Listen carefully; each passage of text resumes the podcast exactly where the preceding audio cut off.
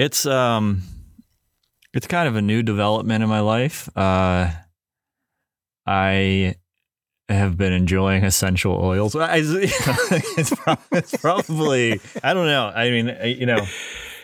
I guess my I guess my take on essential oils is that like uh, I think I was always very skeptical about the whole thing because uh, people make a lot of claims about them. Um, but if you just sort of treat them like uh, it's a nice, uh, it's a nice smell. I get a lot of flack for it, man. I, every every time I mention it, people make fun of me. Um, well, isn't it just seems like there's like an essential oils culture?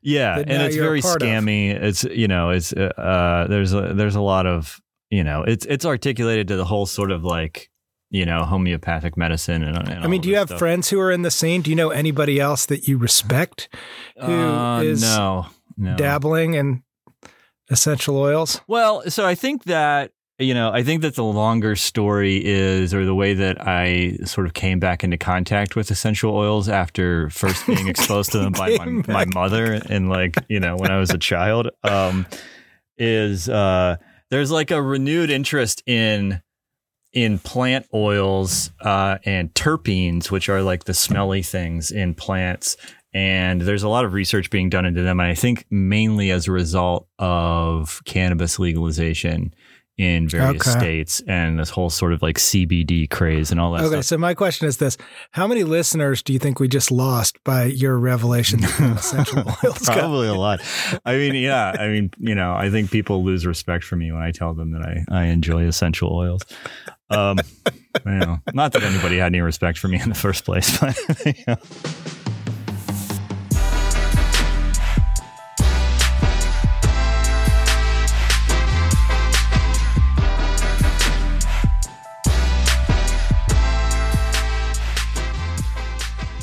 Welcome to Zero Sum Empire, the podcast that's taking a critical census of the 540 mostly anonymous American billionaires. I'm Joe. And I'm Chad. Welcome back. It's great to be here with you.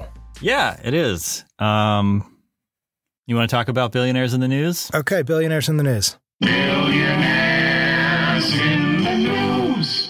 Okay, you want to tell everybody what we're what we're doing this week for billionaires in the news? Today we are talking about a, a, New York Times piece that came out this week. Uh, they did a whole bunch of questions with uh, Democratic candidates for the presidency. Uh, that is called Meet the Candidates. Uh, I can't imagine anyone wanting to watch all of this. Uh, I watch. There's a lot of them to meet. There are a lot of them to meet, uh, and and I've only listened to like you know parts of question number 18 uh, which we're going to talk about today. And that almost uh, drove me to, to, the edge of madness. Um, it's a weird time to be watching politics news because like every time I, I don't watch the news all the time but every time i turn on the tv there's like another person i don't recognize and don't think i've ever seen before and it's like yeah presidential candidate. Yeah, like I mean, it's it's almost worth like it's at this point, it's almost worth asking like, what is the carbon cost of you know of the presidential campaign? Because there's so much, uh, you know, there's so much hot air being wasted, and and like and so much, you know, so much data yeah. being generated and stored. Like you know, I, I just uh, it, none of this information is is useful. Uh, but we did think it would be at least interesting to talk about uh, the answers that these candidates gave to question number 18, which is uh, Does anyone deserve to have a billion dollars? Uh, the question is worded in a weird way. Like the, the word deserve is kind of vague. Um, and, uh, and a lot of the candidates choose to, to, at least of the ones that I've watched, choose to zero in on the, uh, the vagueness of the term deserve so they don't have to answer the question. Hmm. Um, uh, but uh, without forecasting too much, I thought we could just listen. We're not going to listen to all, you know, I don't know how many there are. There's like, I don't know, 15 or 20 of them at this point. Let's just pick some. And then I'm not going to even listen to the whole answers here. We'll just play and, and whenever you want to. I and, and so I haven't even looked at this yet. I mean, I knew we were going to do this, but I haven't heard any of these answers. So so um, you're going to be hearing this for the first time. I'm going to be hearing most of this for the first time. So the first, uh, first one. How about uh, Steve Bullock? Do you know who that is? Just another person I've never heard of and wouldn't recognize. He is. Uh, he was the governor of Montana. Okay. Uh, so I'll play his answer uh, to the question. Does anyone deserve to have a billion dollars? To me, at least, it's not about. Um, it's about everybody actually deserves to have enough money and the opportunity to feed their family and live a better life than what they lived uh, growing up. And I think far too often now, you know, I grew up in the 1970s. 90% of 30 year olds were doing better than their parents were. Now it's only half. 44. I think we get the idea. Yeah. So uh, Uh, no, no answer. So that's that's totally evasive. Yeah. Do I think uh, anybody deserves to have a billion dollars? I'll tell you what I do believe uh, that people should have access to food. It's like, yeah, that is true. Um, all right, let's move on. Here's another guy uh, that you might not have heard of, Michael Bennet, uh, senator of Col- uh, from Colorado. Uh, let's see what he says. He looks exactly the same as Steve Bullock, by the way.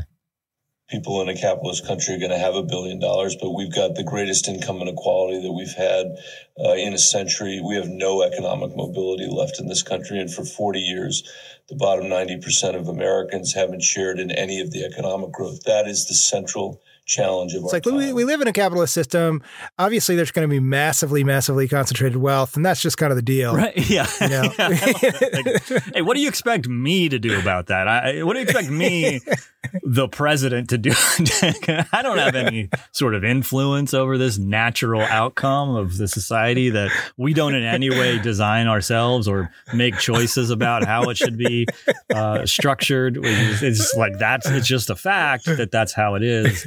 Um, Okay, so let's let's listen to another one. let's do another one. Beto is next. Uh, the cute boy. Uh, Beto is up. Isn't it Let's better? hear. I think that that's like my Pittsburgh accent coming out. Be- Beto. People make fun of me for uh, saying short E's with a long A sound. so that's probably my problem. Anyway, That's a good question. Um, I don't know that anyone deserves to have a, a billion dollars. Um, I think we have a concentration of wealth and power and privilege in this country that we haven't seen since the last Gilded Age. And that concentration of wealth and power works counter to our democracy. So, both from a perspective of making sure that we have the resources to invest in people and communities so that everyone is educated enough and well enough. All right. And it, so my So you question my question about this because I've heard this a lot recently too is how effective is it to be comparing the current situation to the Gilded Age? you know, like if you were going to follow your average person on the street, uh, what do you think? You think twenty five percent of Americans even know what Yeah. the Gilded Age is? Yeah. No, I don't. Uh, yeah. I mean, I guess that's a good point. That's a good rhetorical point. Um, I mean, I do, I will, I do think, you know, I do think his answer is actually a little bit better in the sense that, like, he does say that there's an incommensurability Yeah, yeah, yeah. between wealth consolidation and democracy. Like he he does he identifies it as a problem, but then he goes then, then like you can just hear him fall back onto familiar talking points and he's like and that means we have to invest in communities which like I don't I don't know what that means. Um I mean like, you know, but he did he did say good, he but- did say that he didn't feel like anybody deserves to have a billion dollars. Yeah, a little bit better than some of the other ones that we heard. Uh, okay, next is uh, Cory Booker, and uh, I remember this one, and this is bananas. Okay. Uh, so here we go. All right. Um, I think that we make a mistake in this country when we uh, confuse wealth with worth. And I think the uh, nation and the values we have are really being challenged right now. That not only people that mistake wealth with worth, they mistake uh, celebrity with significance. And so I think the strivings we should have uh, should be to make a contribution, make a difference in the world. Uh, What? So, uh, you know, wh- Yeah. how much money you have to me is uh, inconsequential. It's what you do with that. And this idea of shared prosperity, not just economically, but shared prosperity in terms of well-being, in terms of uh, meaning in life. Uh, I think that this is a challenging point in American society where we see forces trying to erode, erode uh, what gives life uh, meaning and substance. And I think that's why we're seeing this rise in deaths of despair from opioid addiction to suicides. And in, yeah, I mean, oh my God. I don't even Dude, know. That right? is Like- just nonsense. That's like me, like terrible day in the classroom lecturing where I just go off the rails. yeah, I, have been there. Yeah, like, man, does anybody deserve to be ha- have a billion dollars? Like, he ends up talking about opioid addiction and suicide and like it just he just and celebrity he, and like he's what? he's just doing everything he possibly can not to answer that question. He's just like yeah. gotta keep going. Gotta keep talking. Yeah. gotta keep saying words. Keep those words going and then the other person can't talk. That was um, miserable. Okay uh let's do the next one uh, next is uh, Eric Swalwell. Uh, he might be the youngest, uh, per only 38 years old, a guy from California. Uh, so let's uh, hear okay, what he has let's, to say. Let's hear. Let's hear this guy. Sure, this is America. If, if you work hard, uh, this should be a country where you know your potential is limitless. However, my problem is that uh, it's a top floor economy, and success is more and more confined just to the top floors. And we have a tax system that reinforces that. And so I want it to be a country where anyone who works hard can see that add up to something. And for some people, if it's an idea good enough or uh, work hard enough, sure, uh, you still, you know, don't mind someone being a billionaire. Okay. So here's what here's what upsets me about this. You know, the idea that it being America and the ceiling should be limitless seems to me yeah. like so deeply problematic because the world is not limitless. there are there are there are oh, clear oh, limits yeah. to everything on the planet.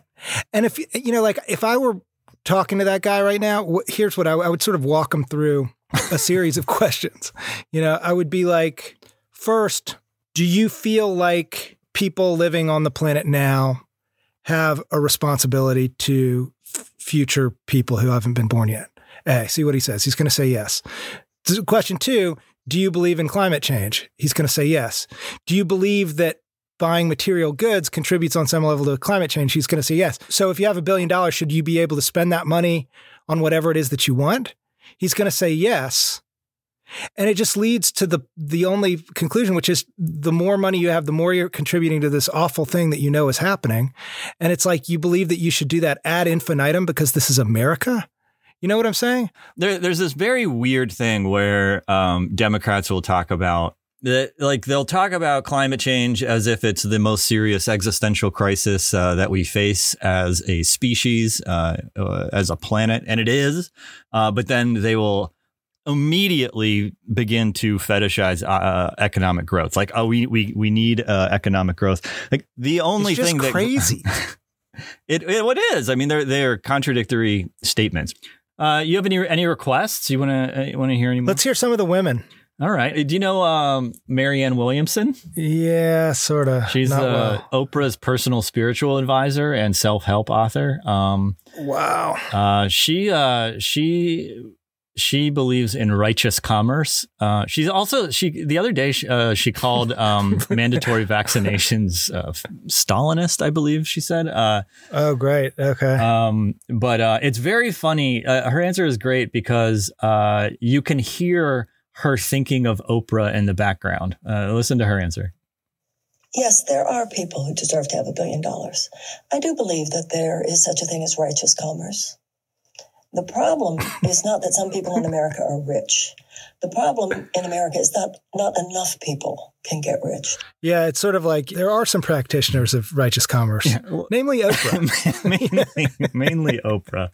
Uh, let's move on to uh, Warren, and uh, and then we'll listen to Bernie. In a world where kids are not getting opportunities, where schools have tiles that are falling down and teachers that are underpaid. Um, when kids are struggling with a trillion and a half dollars in student loan debt, then I got a lot of problem with billionaires who are not paying a fair share. But look at it the other way. In a world where every kid gets an opportunity, where schools are really good for all our kids, where we don't crush people on student loan debt, where wages are going up across the economy, where when companies do better, their employees do better. In that world, we can have billionaires and it's great and we can celebrate. Okay. Okay. So here, here's my question. Yeah. Okay. Why would we ever look at it the other way? you know, like, right. Looking at it the other way is just a fantasy beyond all fantasies. Like if everyone had everything that they needed and the world was just like filled with immeasurable wealth, Yeah. then it would be great to have billionaires because who knows? Everyone might be a billionaire in that reality. You know, it's like, what? Yeah. I'm, s- I'm sorry. Elizabeth No, I know. I mean, there's some real sort of like uh, magical thinking going on there. Uh, yeah. It w- yeah, yeah. Um, I mean, you know, it gives me sort of pause. Uh, you know, Elizabeth Warren's been gaining a lot of popularity lately, and, and like she says a ton of stuff that seems really good to me or sounds good. Um, but like the the the lack of her ability to make a structural critique and to say that like billionaires themselves or massive concentrations of wealth themselves are a kind of uh, are a problem for democracy in the sense that people with those large concentrations of wealth uh, tend to uh, promote uh, ideas and policies that maintain the status quo because that's what has made them wealthy, right? And they're Yeah. motivated by uh, self interest and profit. Like that's why we're in the mess that we are currently in. So let's listen to Bernie. Um, you know, I, I, I'll say this ahead of time: uh, love him or hate him, his message discipline is unrivaled. Uh, he, he he does not ever get distracted or veer away from his uh, central message. So here's uh here's him. Uh, in America today, we have grotesque levels of income and wealth inequality. Tonight, you're going to have some 500,000 people sleeping out on the street, and you got about half of the people in this country living paycheck to paycheck. So we need a economic system, uh, and we need a tax system.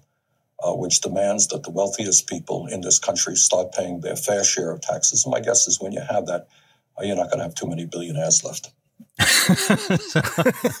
Basically, the answer is I'm going to legislate them out of existence, uh, which I appreciate. You know, it is true. That dude is focused. yeah, yeah, it's focused. Yeah.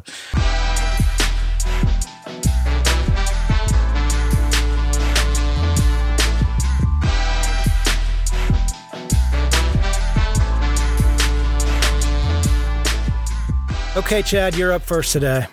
All right. Um, so, uh, like we decided last week, I have Edward C. Johnson III. Uh, he goes by Ned, uh, Ned Johnson. So I'll refer to him that way. Ned Johnson. Ned Johnson III. Um, Good old all American Ned Johnson. Neddy boy. Um, and, but I did find that that uh, as soon as I started to research him, uh, immediately noticed that his daughter Abigail Johnson uh, is also on our list, and she in fact is richer than him. The net worth of Ned is eight point four billion, and Abigail uh, is sixteen billion. So she's about twice as rich as, as he is. Uh, yeah, she's the fifth richest woman uh, in the United States. Uh, no, in the world. Uh, um, and so I'm going to treat them both together, and uh, and that will be short and sweet because I actually don't have much to say at all in way of biography. Um, I'll give you a little bit. Um, Ned Johnson uh, ran Fidelity Investments until 2016 when his daughter Abigail took over.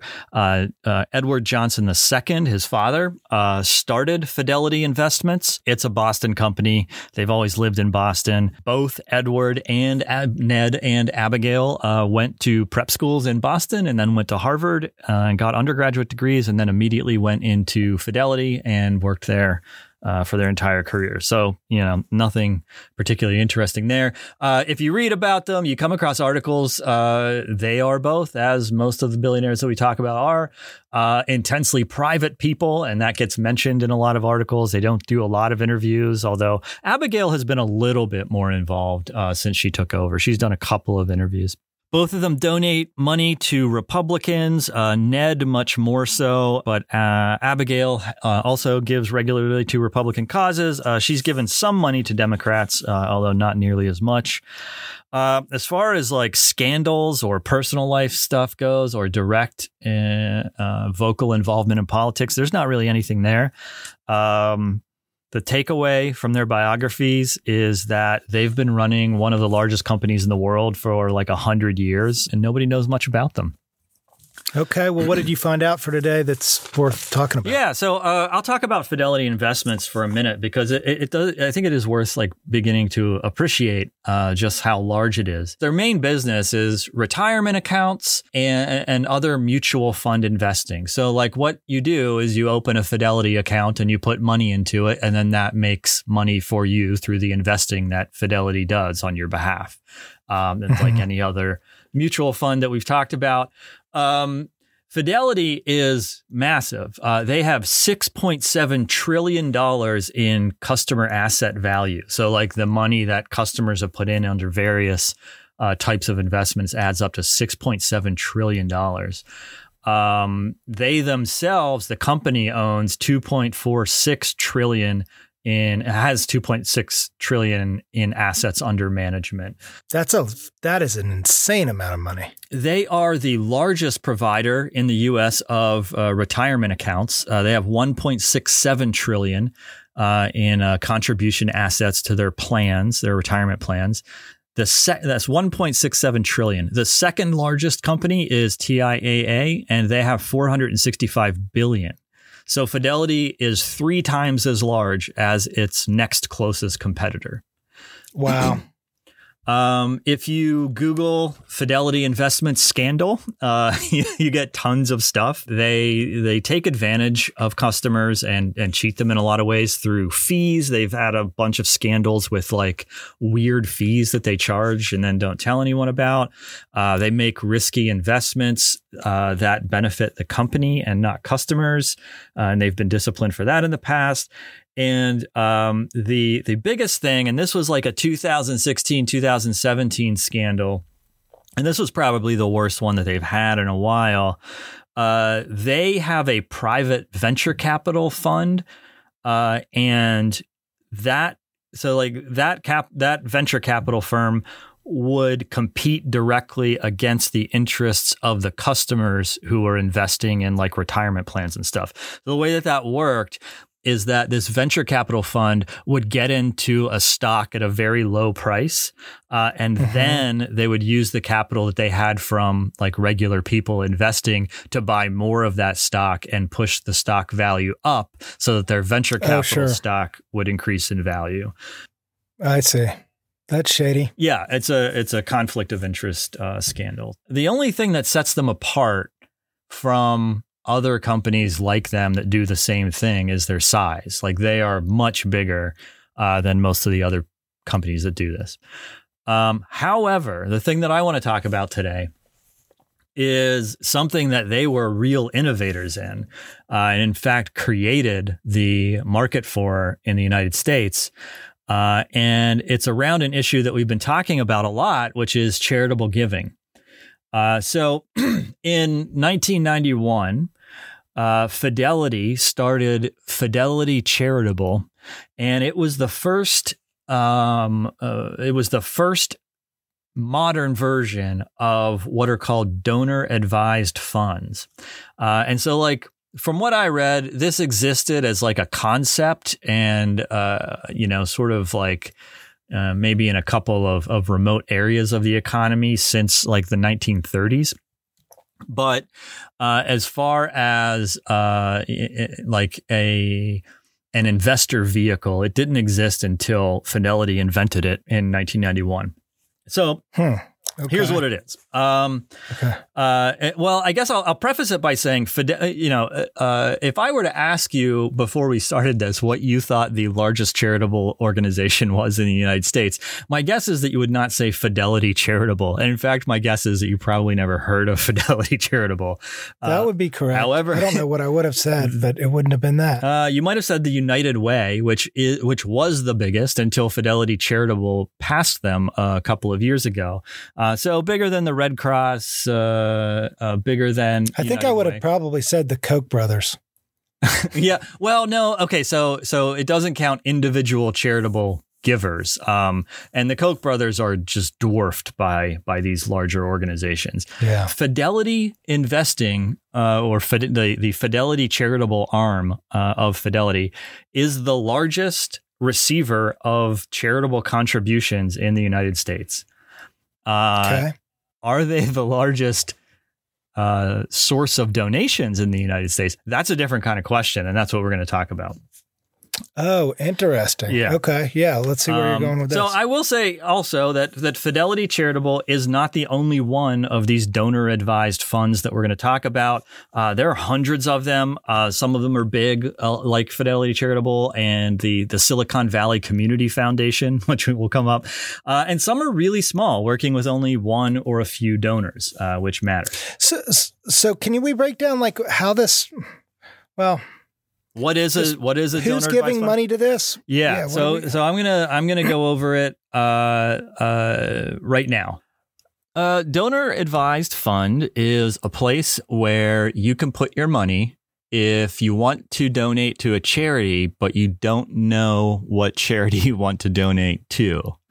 So, like- you basically have no real charitable interests, but some some kind of motivation to donate for charity. Well, maybe you do. So like let's say, you know, it's it's getting close to the end of the year and you're like, I definitely want to donate this money to charity, but I don't have time to deal with it right now and I want to donate to a bunch of charities and like, you know, if I'm a rich guy, uh, I want to I want to, you know, put give some money here and give some there.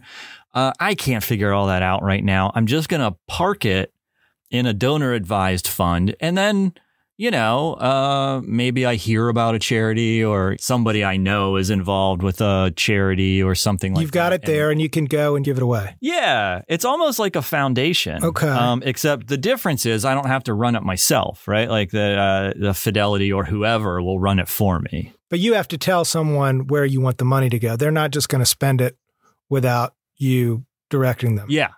Yeah. So like I, let's say I give my money to Fidelity Charity, they're going to hold on to it, and in fact, uh, they're going to invest it.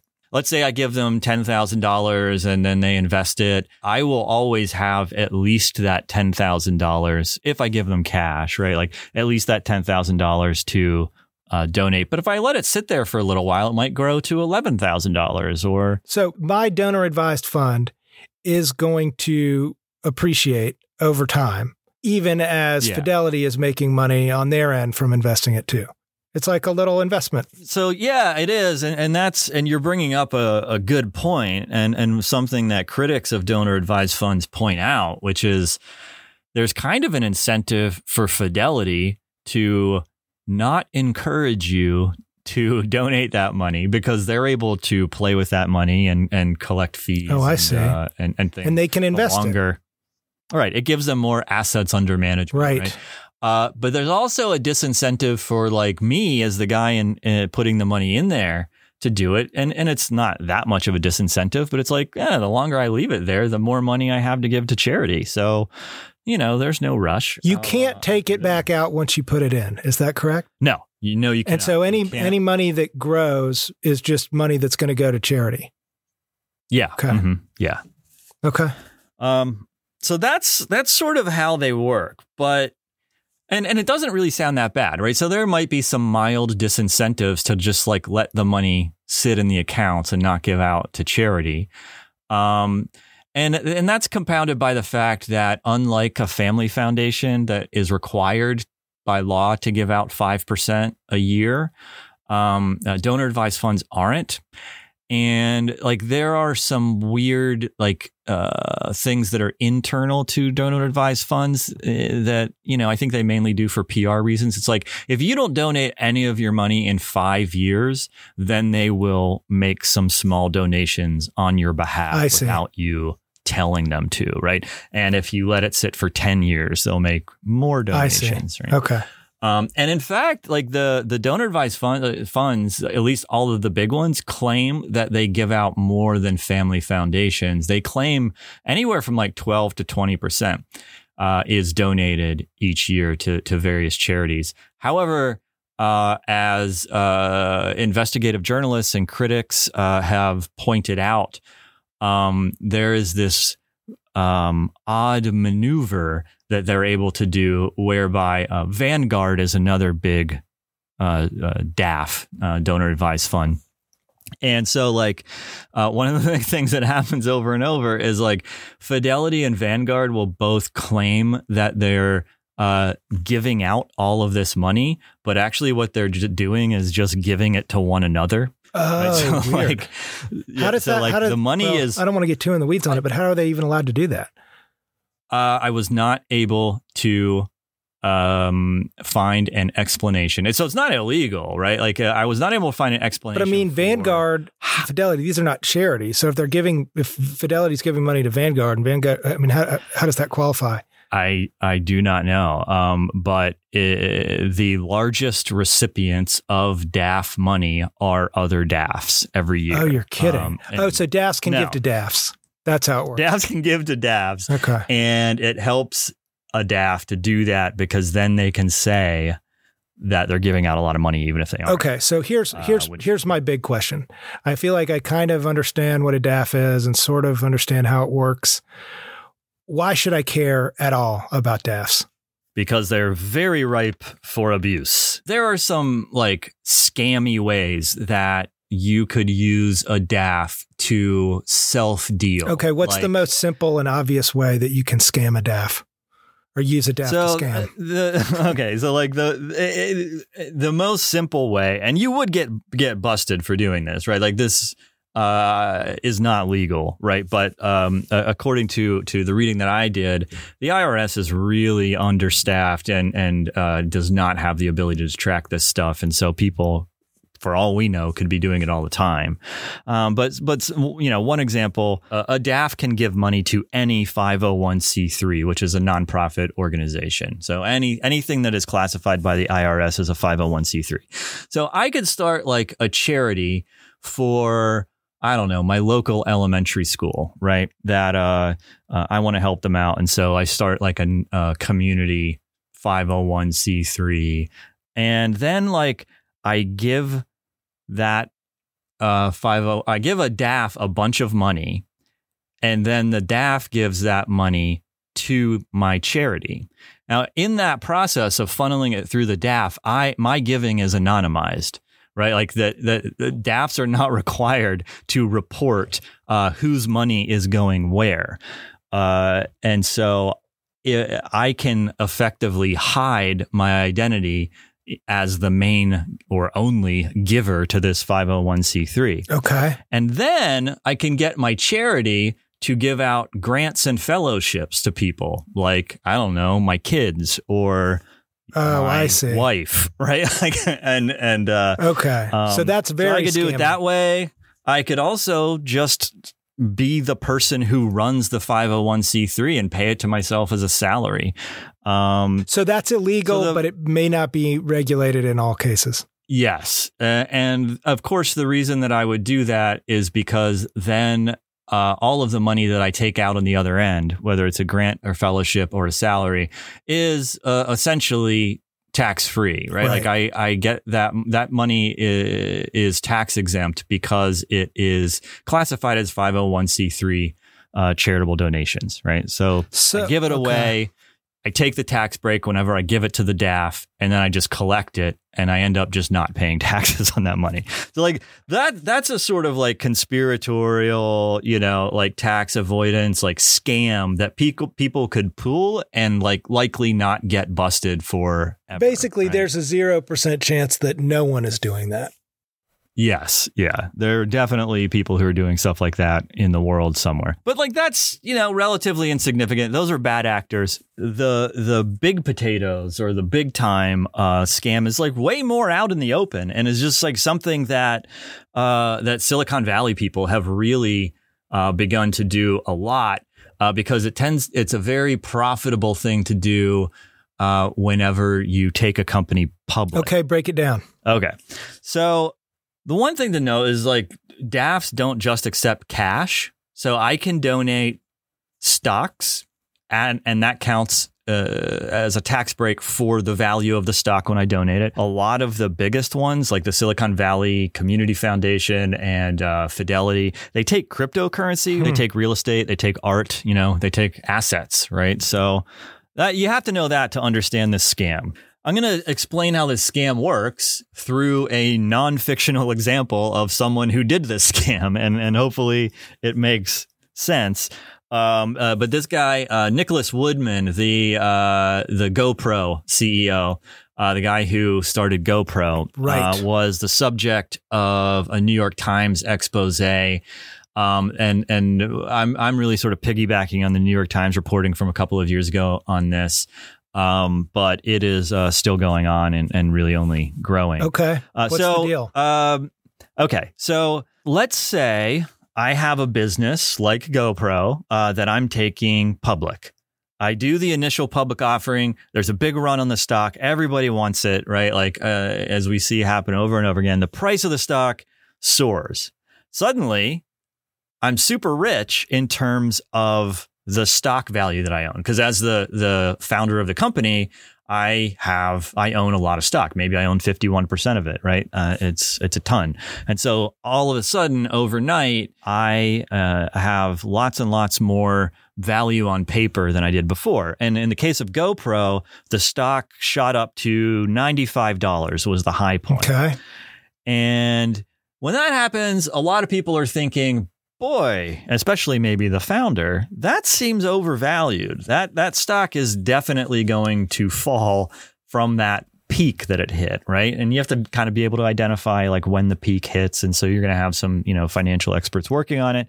But like you want to watch out for when you think the stock is going to hit its peak.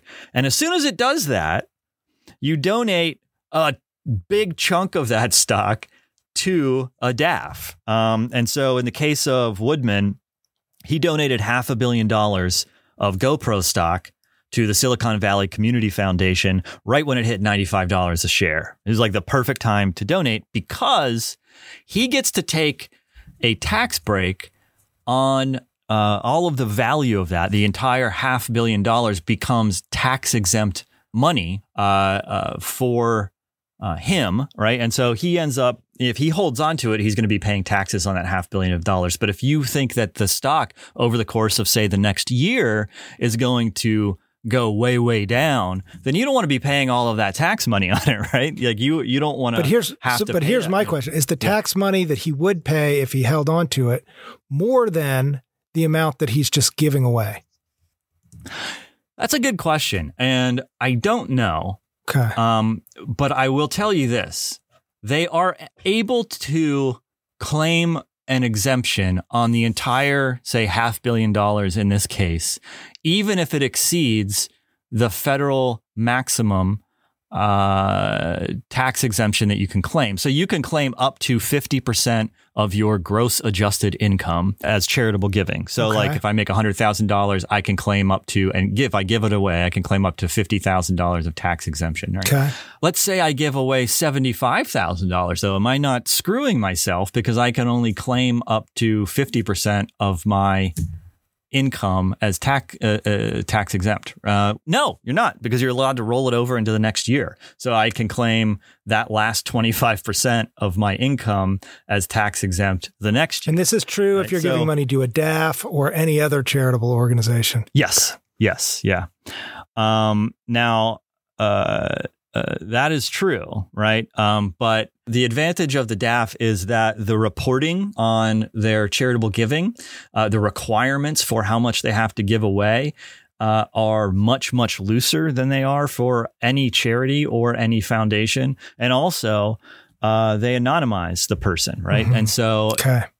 if his stock tanks and goes to zero in five weeks, he still gets public credit for giving half a million dollars to charity, right? like you He know. still could have sold the stock for its full value and had that money in his pocket. He could have. I think one of the problems with that is that if a founder sells off a massive chunk of a company immediately after it goes public, the, the the stock itself is just going to tank, right?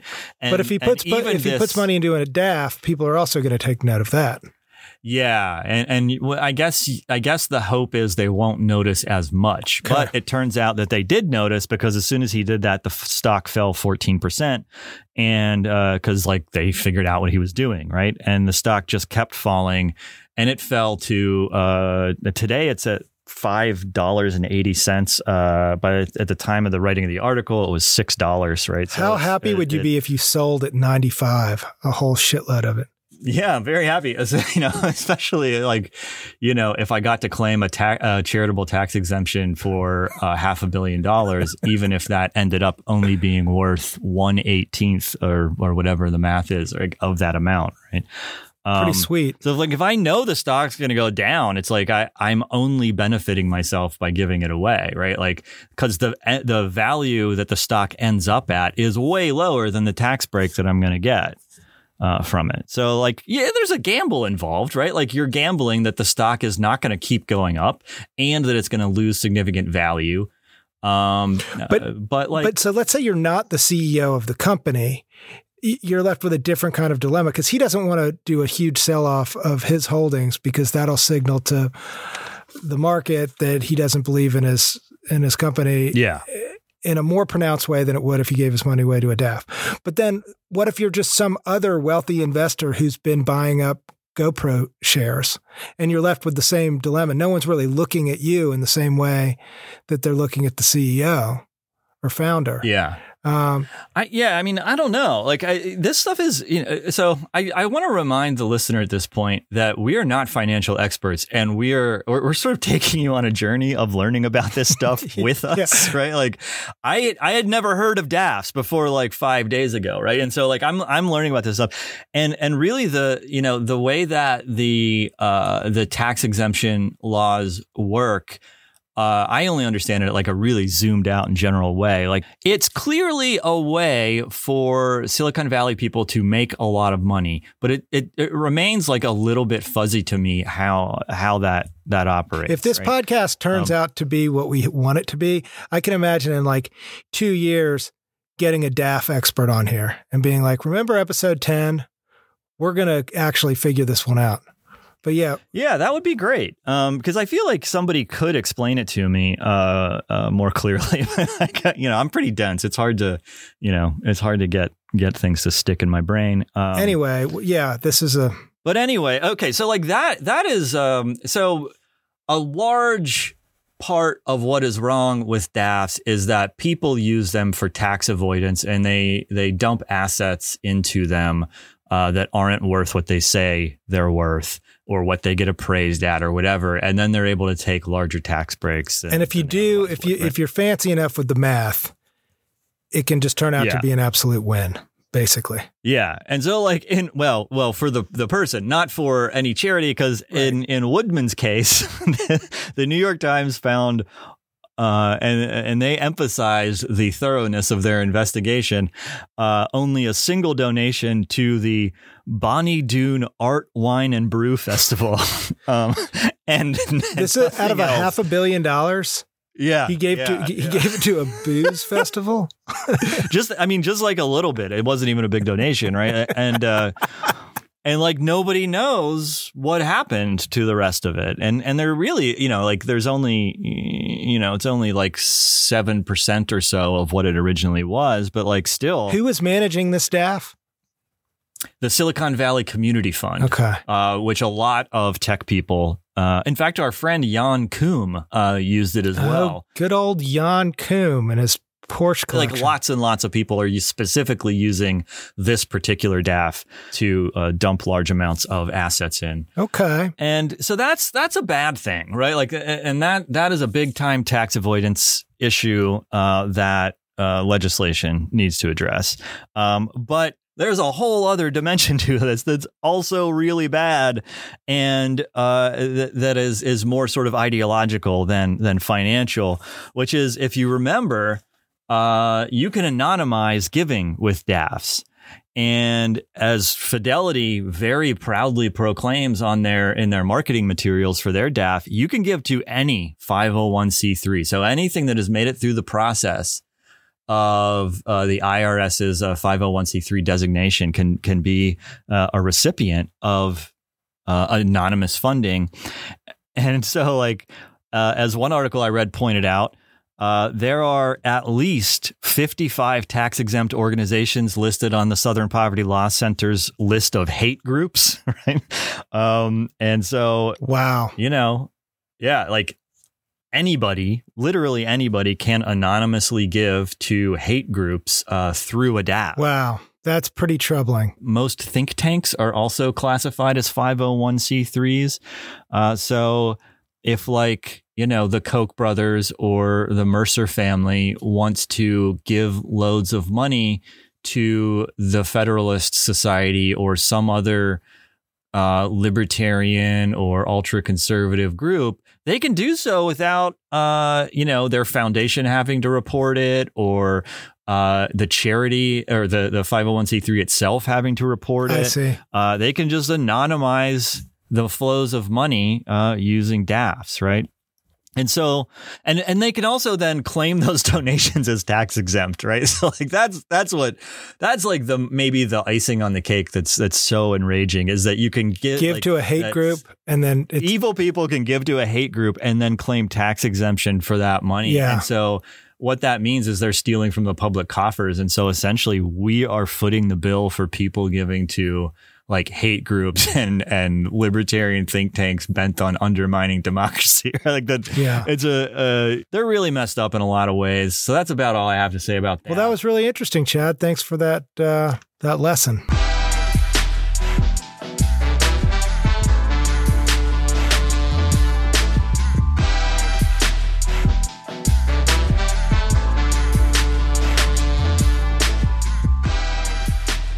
All right. Who are you talking about today, Joe? Well, the name that we drew off of the roulette from our random billionaire generator last week was Maggie Hardy Magerko. Okay. Uh, but as it turns out, Maggie Hardy Magerko no longer exists. She's now Maggie Hardy Knox because she was divorced uh, in 2017 and has just recently been remarried. Uh huh. So we're talking about Maggie Hardy Knox. In the court filing for her divorce with Peter Magerko, it says that the the, the marriage is quote irretrievably broken, which is interestingly the precise language that her father, Joe Hardy, used when divorcing his third wife back in 2007.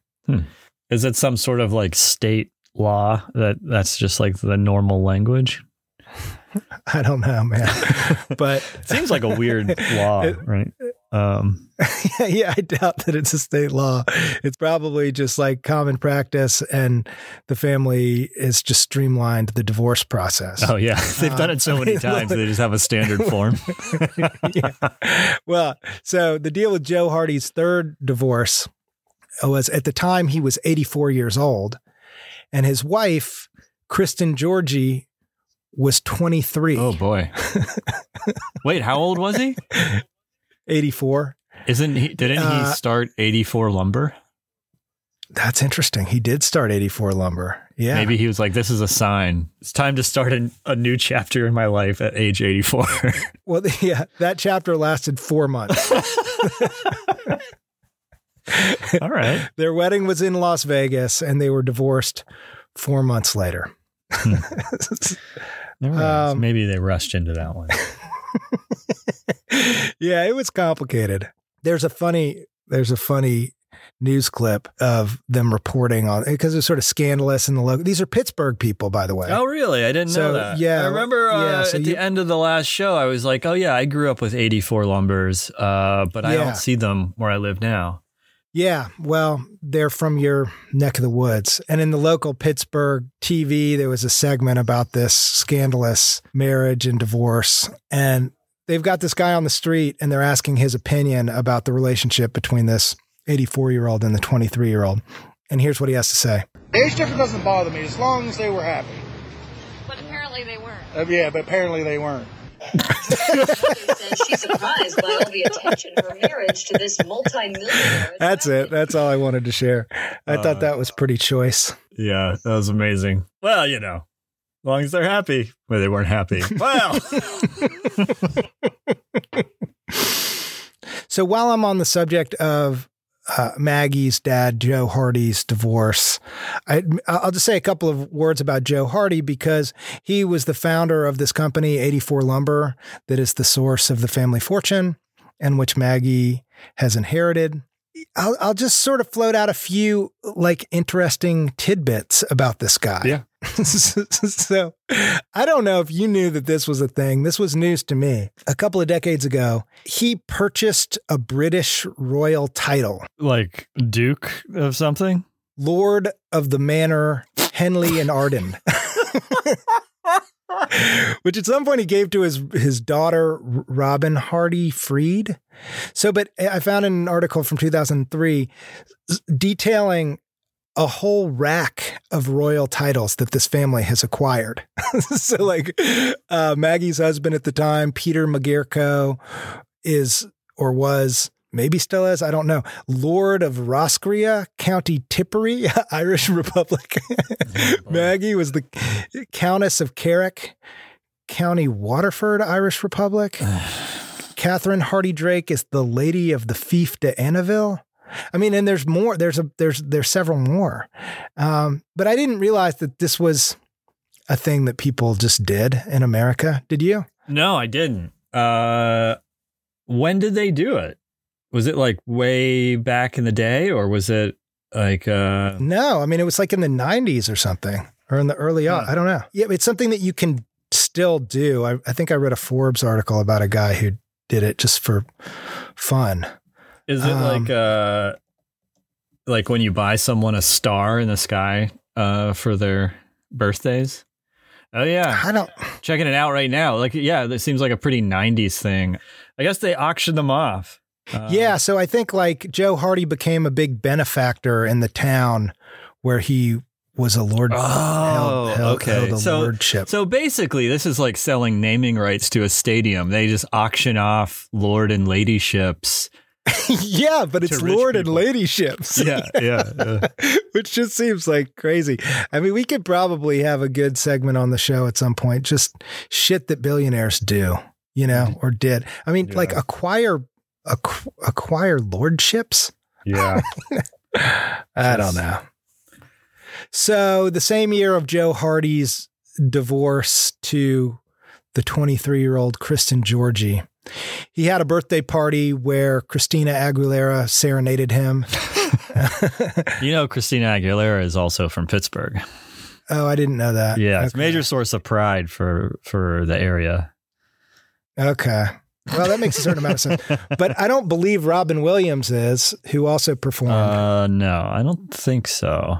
so I don't know. Perhaps it's unsurprising then that at what point he, uh, Joe Hardy, appeared on the show Lifestyles of the Rich and Famous. Oh wow, I would love to see that. So anyway, Joe Hardy started this company, 84 Lumber, in 1952.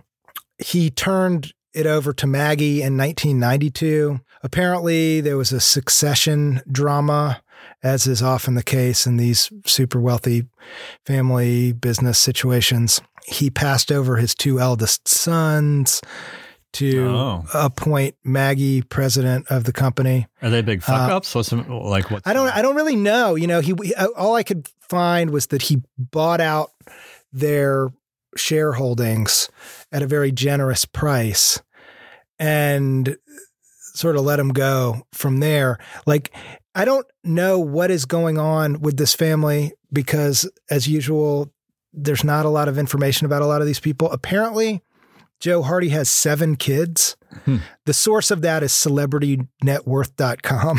so, so I don't necessarily know how accurate that is. But, you know, I heard references to a lot of these people, but Maggie's the only sort of public persona. Um, And so I don't really know. There's a couple of like articles back when this drama was unfolding, or maybe uh, after the fact, I think in the Wall Street Journal and other places, talking about how Maggie took the took the helm and uh, how that whole process transpired. But there's there's not a lot out there. So in any event, she takes over the company in 1992, which is the same year that she marries her first husband. Hmm. And then she has a kind of turbulent ride over the next couple of decades, especially in the mid aughts or mid to late aughts. Uh, in the financial disaster moment around 2008, 84 Lumber was really in a lot of trouble. And apparently, Maggie pulled some really kind of risky moves, uh, kind of analogous to what Francis Ford Coppola did when he was shooting Apocalypse Now. You know, the, the whole like production was spiraling out of control and he had to put up like a, a, a, a big percentage of his own personal fortune to keep the production going and he sort of risked everything to make the film and it turned out to be okay. Similarly, Maggie like put up a bunch of her own money, bet her life's savings to try to reinvent 84 lumber and make it profitable again. And she did. And so a few years later, it was worth a couple of billion dollars, which is kind of where we are now. So, what I thought I would do for this episode is I thought I would give you like three miniature viewing assignments for All these right. different videos that I found online that I think will be interesting to think with as we're trying to get to know uh, the the Hardy family and and maybe Maggie in particular. Um, right. And since you haven't seen any of these videos, we'll, we'll stop the recording. You'll go watch it, and then we'll come back and we'll talk about what what we've seen. But I guess for each video, I'll do a little bit of introduction before I send you on your way to go uh, into your private screening mode. um, is that cool with you? Yeah, that makes sense to me. And and uh, we'll put the links in the show description so that uh, if people want to watch them, uh, they can do so. Okay. So the first thing that I'm going to have you go watch is a Super Bowl ad from 2017. And this is like probably the thing that's generated more publicity for 84 Lumber than anything else in maybe the history of the company. it was a big, like, media event a couple of years ago. I wasn't aware of it at the time, or if I was, I've since forgotten about it, but I don't I have I a paid vague recollection of this. I I'm not sure if I've seen the video, but like, uh, yeah, So, like as we've talked about a million times before, the Wikipedia pages entries for billionaires are just super lean, like uh, most of the time, or a, a, a remarkable percentage of the time. Uh, and with like Maggie's Wikipedia entry, you know, like maybe a third of it is just devoted to the Super Bowl ad. All right. so, it's, um, so it's a Super Bowl ad that addresses the topic of immigration head on, but does so in just a really weird way. uh, and the only other thing I'll, I'll tell you, Chad, before you watch this, before you watch this ad, is that I'm letting you watch the full five minute version of this commercial. all right. What what originally aired was, I think, a 90 second version of it. It was essentially a version that was censored by Fox because they thought the ending was too controversial. Okay. And so I think when it originally aired, they showed the 90 second version and then they directed people to their website, to the 84 Lumber website or YouTube page or something. So that's all I'll say. I want you to go watch it. I'll watch it again and then we'll come back and talk about it. Sound good? All right. Send me the link. Okay.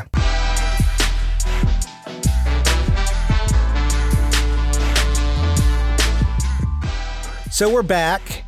You've had a chance to watch the video. Uh, can you just explain to our listeners in a few words what it is that you experienced? Um. Okay. I'll, I'll just let me summarize what happened. describe the video. Yeah, summarize the video. Okay, so it's a it's a mother and daughter um, in a, a, an unidentified uh, locale. One imagines it is a South American country. Um, uh, they are traveling uh, north uh, on foot and by truck and then by train. They're immigrants. Right, they're immigrants, and I said South American country because I mean it, it seems to like it suggests that it's a very very long journey, right? So like they're, They're immigrants. It's a mother and daughter on a long immigrant journey north. That's a good way to put it. Yeah, much more succinct than uh, than my explanation. Um, and uh, along the way, the daughter is collecting uh, scraps of trash and putting them in her backpack, and you kind of see her like starting to sew them together uh, at, at moments. Um, and then uh, uh, Are we being asked to feel sympathy with this mother daughter combo during oh this yeah, time? yeah, yeah, yeah. Uh, we're we're definitely uh, in, it's it, it- the ad intends us to identify with the mother and the daughter. There's a lot of you know, there's a close relationship uh, between them, and um, you know, we see how much they The music is sort of inviting us into their emotional situation. Yeah. Um, and then um, after a while, I guess there's a you know the once they get to uh, the desert um, on the border between the U.S. and Mexico, uh, it gets the the journey gets a little tougher, right? And they are you know thirsty and sunburned. Um, it's Probably about this time that we randomly start intercutting to people doing construction work. Oh with sh- lumber. yeah, I forgot about that. Yeah. Um, so yeah, along along this journey, they're yeah they're um uh they yeah they cut in to people building something, and we don't see what they're building. I mean, you know, uh, uh, in fact, you know, I I knew that it had something to do with lumber, right? Uh, but but I imagine if you're watching this for the first time, you wouldn't know that, right? Like, there's no up until this point, there is no indication of what this is about, right? It's basically a short film about a mother and daughter immigrating to the United States. Yeah. Uh, and then the the uh, the ad kind of culminates in uh, the mother and daughter finally getting to the border, and uh, there's a giant wall, and it's like 20 feet high and made of concrete. And uh, the and they're just stopped dead in their tracks. It's a huge wall. tracks. The mother starts crying. The daughter is kind of trying to comfort her, and and to help comfort her, she pulls out the uh, what she had been sewing out of the scraps of trash that she'd been picking up along the way, and it turns out that it was an American flag. Um, so it's this kind of like small and tattered American flag that she shows her mom to try and cheer her up. Um, and right when she does that, the mom spots, I don't know how she didn't notice this before because like the wall is, it's like, you know, it's the, like the wall in, in Game of Thrones. It's like this massive edifice, this big, you know, but like maybe like five feet to their left, somehow they didn't notice there's a giant door. and Made of lumber. and the door yeah i mean that, that's that's the time like that's the only place and and again if you didn't know that this was an ad for lumber i don't know if you would know that but like So it's a concrete la- wall. It's a concrete wall with bad. a door It's made of foreboding and cold and uh and makes people cry, right? And and then they see the door and it's made of this kind of warm lumber and there's light shining through it. Right, and they start to smile, and then they they walk up to the door, and, and they go through it at the end, right? Like, Yep, that's that. That's the end. So, Um, thanks, Chad. That was a really detailed and and lovely description. uh, I don't of this know what Super it Bowl meant. ad from I- I- 27. I'll say- okay, so let's talk about what it meant. That's what that's what we have to get get talking about right now. So this caused a tremendous controversy. Um, interestingly, you know, so the Hardys, Maggie's a Trump guy.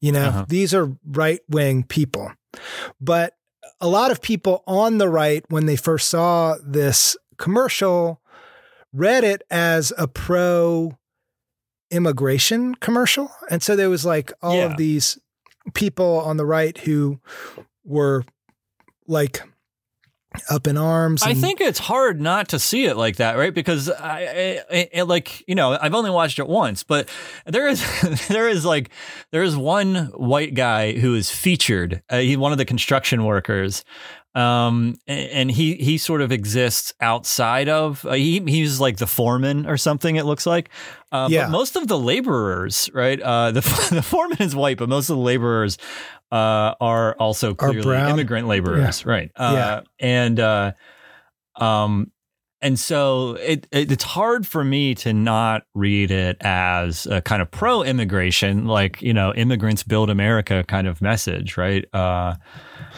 But it's also very pro wall. wait, is you see it as pro wall? Okay, I saw the wall as this kind of well, It's absolutely Okay. pro wall. It's like we're building a wall with a gate. Right, right. But uh, you know, uh, to like, I, I'm trying to like imagine it from the point of view of 84 lumber. So it was like the wall is good because there's a gate in it and some people can go through the gate. But the thing is, I mean, they were still crossing the border um, as undocumented immigrants, right? Like, so they weren't. Um, But wasn't it wasn't the gate symbolic of some kind of oh, like, a legal citizenship process? okay, I guess so. I don't know. I, I guess I was looking at it in a kind of more abstract way, whereas like lumber was, uh, you know, the symbol of people working together, and the wall was a symbol of, uh, you know, uh, like the wall is a fence, and the the concrete is a fence, and the the lumber is a door, right? So like lumber means working together, and concrete means separating ourselves. But I That's didn't- I interesting too. I didn't know that they were big Trump people, right? Like I my I guess the way that I think I read it like uh the people who didn't like the ad who are on the right read it, which is that um uh, the wall like doors are good and walls are bad. I, I guess that was the sort of read that I got. Yeah, that I mean, I, th- which is a totally valid reading. I guess the the takeaway for me is that it's just a very confusing advertisement. you know, I mean, it's like it it requires all kinds of unpacking, and it's kind of it's just highly unusual. I don't I don't know what the takeaway is. Still, I- yeah. I mean, Yeah. maybe, I think maybe like now that I'm sort of reflecting on it a little bit more, maybe my reading, like I'm reading it in the, the context of an advertisement for lumber. I think that, but, but you, do you see it as more of sort of addressing, uh, the political situation around immigration? My reading of the ad was we should have a wall. There will be a gate. Good people will be allowed through that gate. And lumber Okay. is great for everyone. Oh, I get it, and that's why there's no men in the ad, right? Like that, it's a mother and a daughter, and so the they're uh, they are the symbols of like desirable immigrants, right? Like they're not MS-13 members, right? Like, yeah, like- right. No, okay, right. yeah. Yeah, exactly. I, well, yeah. I mean, I, I, yeah, I can, I, I- yeah. That I think that reading is also valid, right? Like, um, Right. But there's there's valid readings that are in fact contradictory. And it's like by the time you get to the point where you're going to spend money on a Super Bowl ad, it's yeah. I mean, give this I don't know. highly ambiguous, overdetermined political message for millions of dollars that also does not mention a company.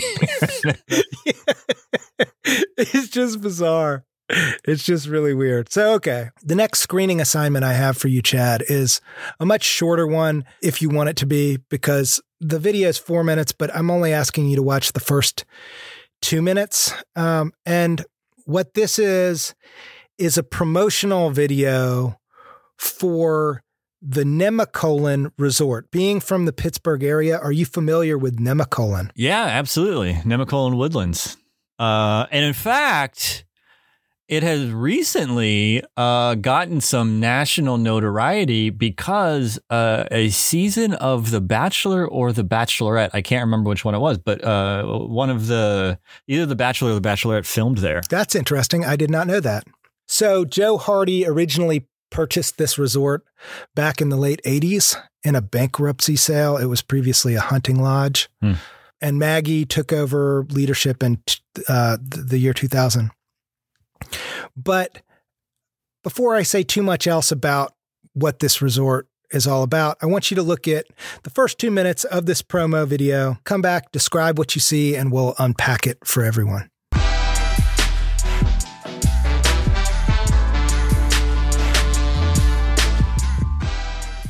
All right, so we're back, Chad. Just describe what you saw in the opening minute or so of this uh, promo video for Nemacolin Yeah, Woodlands well, Resort. you know, I've never been to the Nemacolin Woodlands, um, and it's you know, and it, uh, it had more than I thought it did.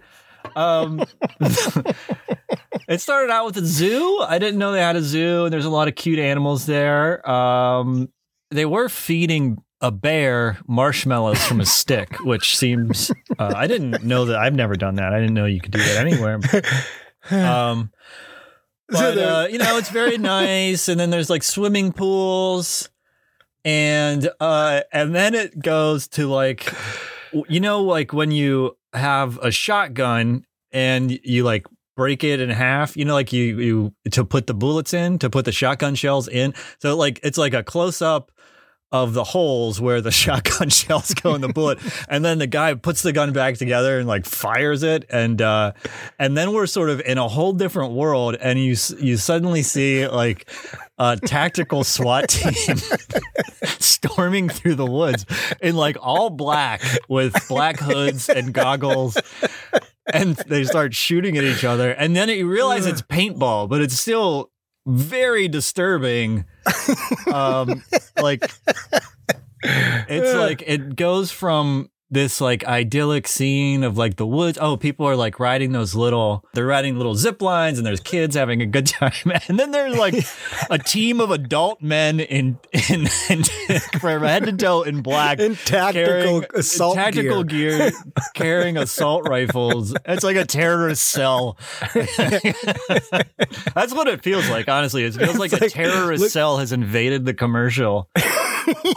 It's- like these these cute bears eating marshmallows, these lovely lions, and now the assault squad. uh, okay, all right. I thought that was fun. Um, we'll link to that. The final thing that I'm going to have you look at is the most difficult for me to talk about for reasons that we will talk about after you watch this short film. What I'm about to send you, Chad, is a link to what I guess was a, a thesis film made by Maggie's son, PJ Magerko, Ah. who went to uh, NYU Tisch. I think this is an undergraduate thesis film. It's called Beyond the Backyard. I'm going to have you watch it and then we'll come back to talk about it.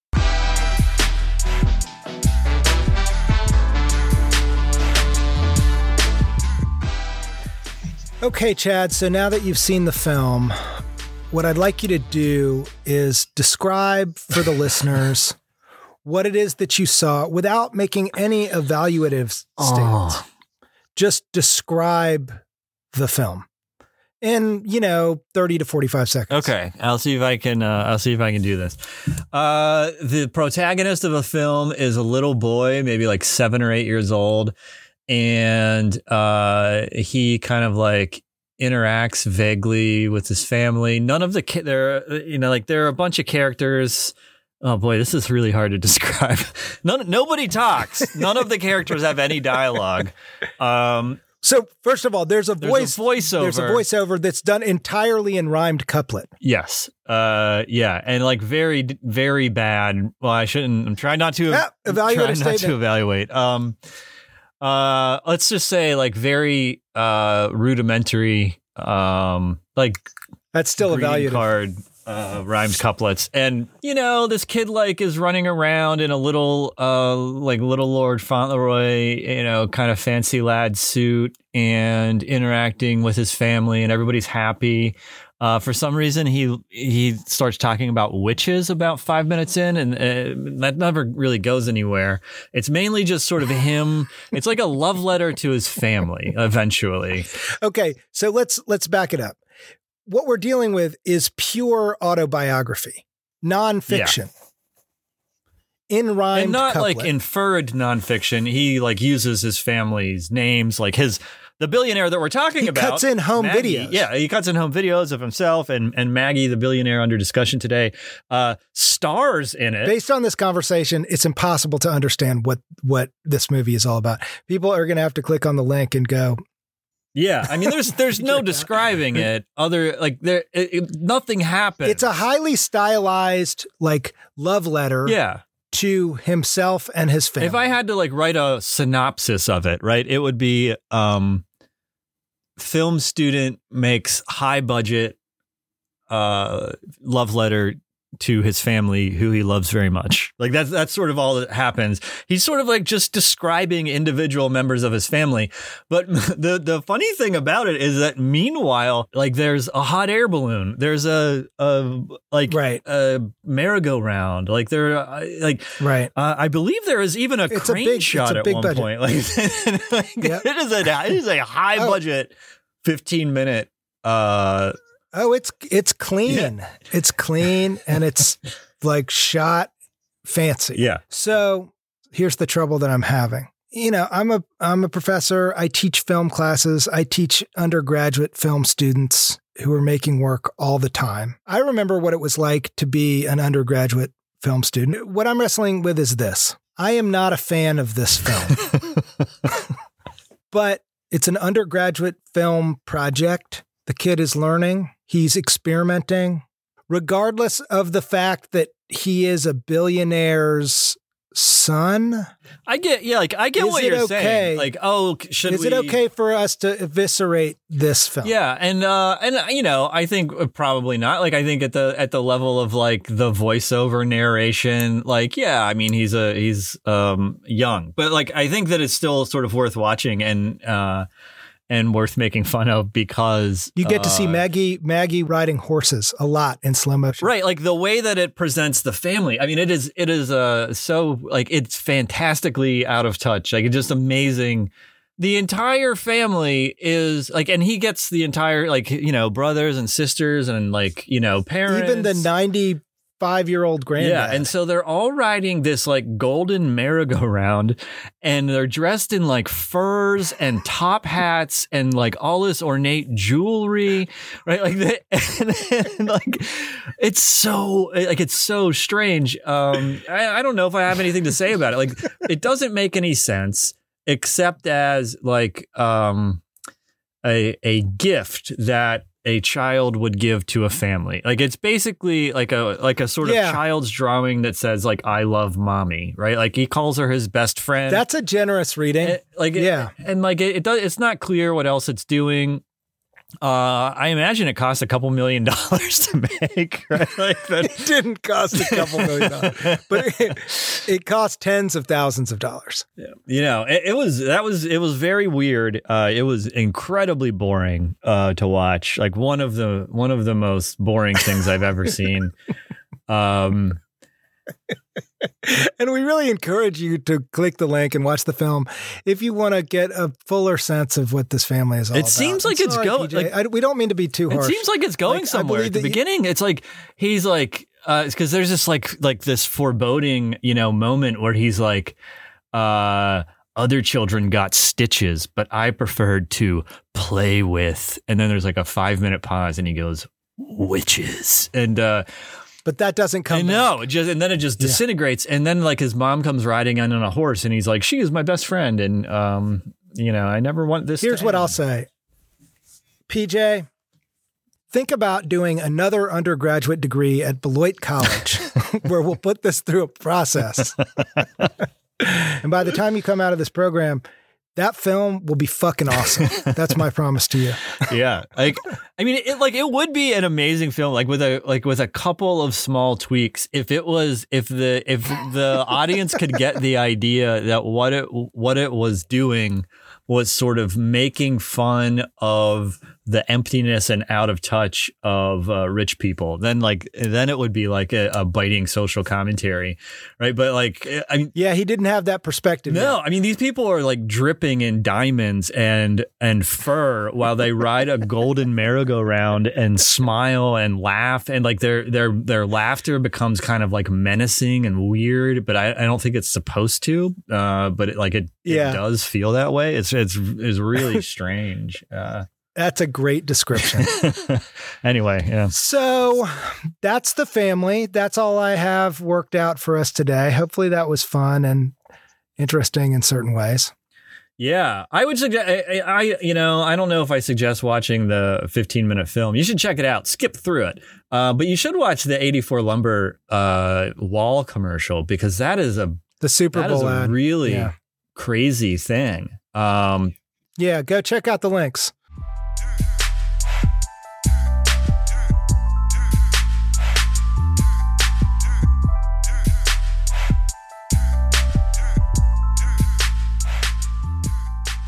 Time to pick the billionaires for next week. I think.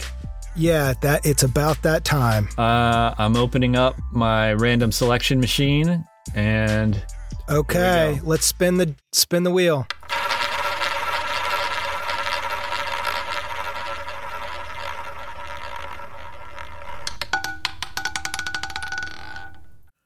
okay, the first one is Herbert Simon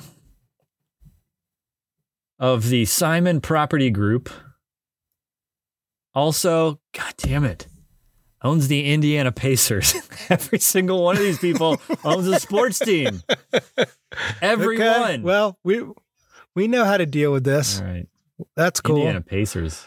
Owns the Indiana Pacers. Okay. right. Uh, who's next? Number two is Ira Rennert, American investor and businessman, famous, much, very much like our friend Michael Milken, who keeps coming up, famous for junk bonds. Uh, so he is another guy who is involved in the whole world of junk bonds. So what is that guy's Uh, name? Ira Rennert, uh, R E N N E R T. okay, so who do you want? I'll take Ira Rennert. Uh, you know, I'm interested in learning more about junk bonds and about these sort of uh, financial things. I think I also had the last sports guy, so uh, uh, looks like I, okay, so I forget the first guy again already. Herb Simon. Uh, so you, Herb Simon. All right, I'm Herb Simon. We're going to come back in two weeks with another great episode. all right. Thank you, everybody.